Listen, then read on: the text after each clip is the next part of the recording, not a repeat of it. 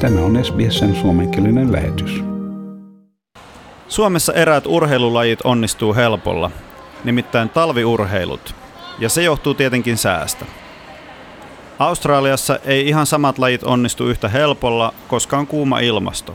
Mutta ensinnäkin Australiassa ollaan aivan hulluna urheiluun, oli sitten kyseessä kesälajit tai talvilajit tai ihan mikä vaan urheilun muoto.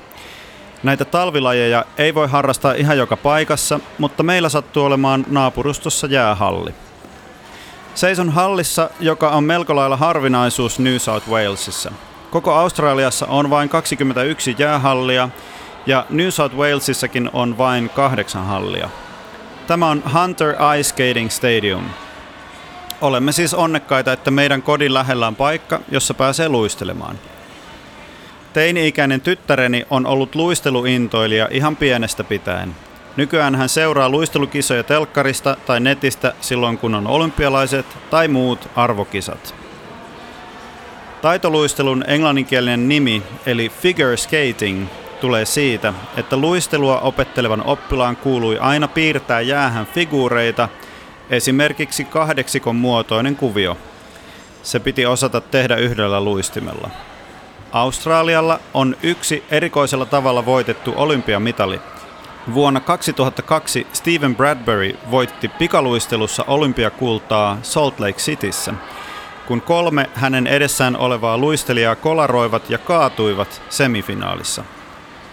Itse finaalissa Steven luisteli koko joukon viimeisenä lähes koko kisan ajan, kunnes kilpailijoilla kävi taas kolari ja kaikki Stevenin edessä olevat luistelijat kaatuivat. Steven luisteli koko kisan voittajaksi. Kultamitali oli Australian ensimmäinen talviolympiakisojen kultamitali koskaan. Tähän voittoon oli varmasti apua siitä, että Steven ei hötkyillyt, kun muut kilpakumppanit kaatuivat, vaan piti huolta siitä, että oma suoritus meni maaliin asti. Luistelussa on hieman samaa taikaa kuin purjehtimisessa tai surffauksessa. Voisin kuvitella, että purjeliidossa on samanlainen tuntu. Maagista näissä on liitäminen, eli veden ja jään päällä liikkuminen niin, että kitkan tunnetta on vain vähän. Joku selitti luistimen liitoa jäällä näin.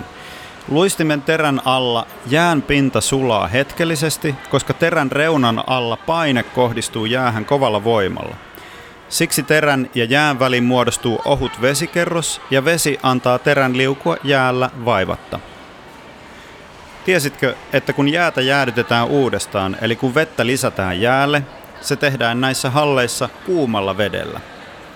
Se johtuu siitä, että kuumassa vedessä on ilmaa vähemmän kuin kylmässä. Uskoisin, että ulkojäällä, joita Suomessa on talvisin, jäädyttäminen tehdään kylmällä vedellä. Ja kuulemma paras hallijää on sellainen, joka ei ole liian kylmää. Jos jään lämpötila on alle miinus 6 celsiusta, se alkaa murtumaan jään pinnasta helposti, eli alkaa muodostamaan pieniä railoja. Minulle luistelu on paluu lapsuuden talviin, sellaisen aikaan, jossa asuimme lähellä luistirataa ja hyvinä talvipäivinä kävin jäällä vaikka neljänä tai viitenä päivänä viikossa. Onhan se ilahduttavaa nähdä, että oma tytär on kiinnostunut tästä samasta lajista. Hän treenailee pari kertaa kuussa taitoluisteluopettajan kanssa. Vaikka luistelu ei minulle ole muuta kuin nautintoa tuosta liitämisen fiiliksestä, halliin on kiva palata varsinkin kesällä. Hallin sisälämpötila on jossain 10 tai 15 celsiusasteen paikkeilla. Ja läkähdyttävän kuumana aussi-kesäpäivänä se on oikein helpottava kokemus.